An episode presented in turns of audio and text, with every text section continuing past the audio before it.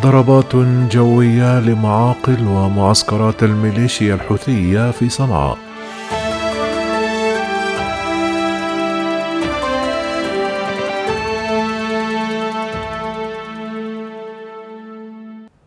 أعلن تحالف دعم الشرعية في اليمن اليوم الثلاثاء شن ضربات جوية لمعاقل ومعسكرات الميليشيا الحوثية في صنعاء. مؤكدا أنه تم تدمير مخازن ومنظومة اتصالات للطائرة المسيرة التابعة للحوثيين في جبل النبي شعيب. في سياق متصل أعلن التحالف أنه نفذ 17 عملية استهداف ضد الميليشيات الحوثية في مأرب خلال 24 ساعة أدت لتدمير تسعة آليات للميليشيات ومقتل 80 عنصرًا.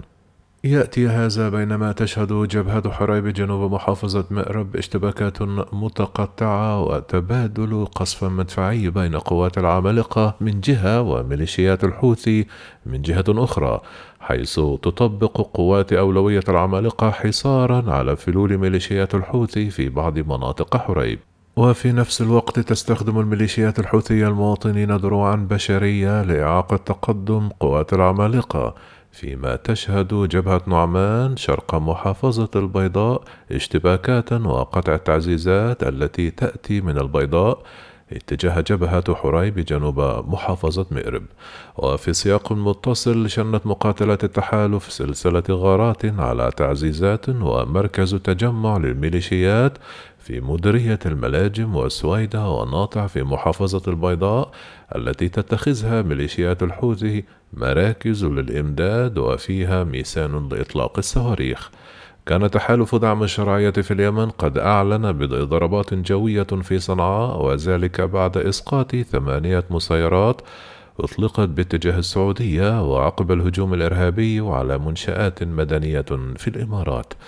أشار التحالف إلى أن الضربات استهدفت قيادات إرهابية شمال العاصمة صنعاء وأن طائرات إف 15 الهجومية دمرت منصتين لإطلاق الصواريخ البالستية استخدمتا اليوم.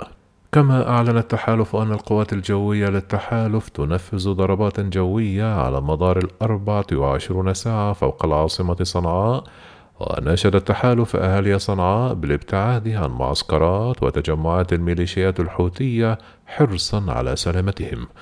المتحدث باسم قوات التحالف العميد الركن تركي المالكي أكد أن تعمد الميليشيات الحوثية استهداف المدنيين والأعيان المدنية والمنشآت الاقتصادية في كل من السعودية والإمارات يمثل جرائم حرب وتهديد للأمن الإقليمي والدولي.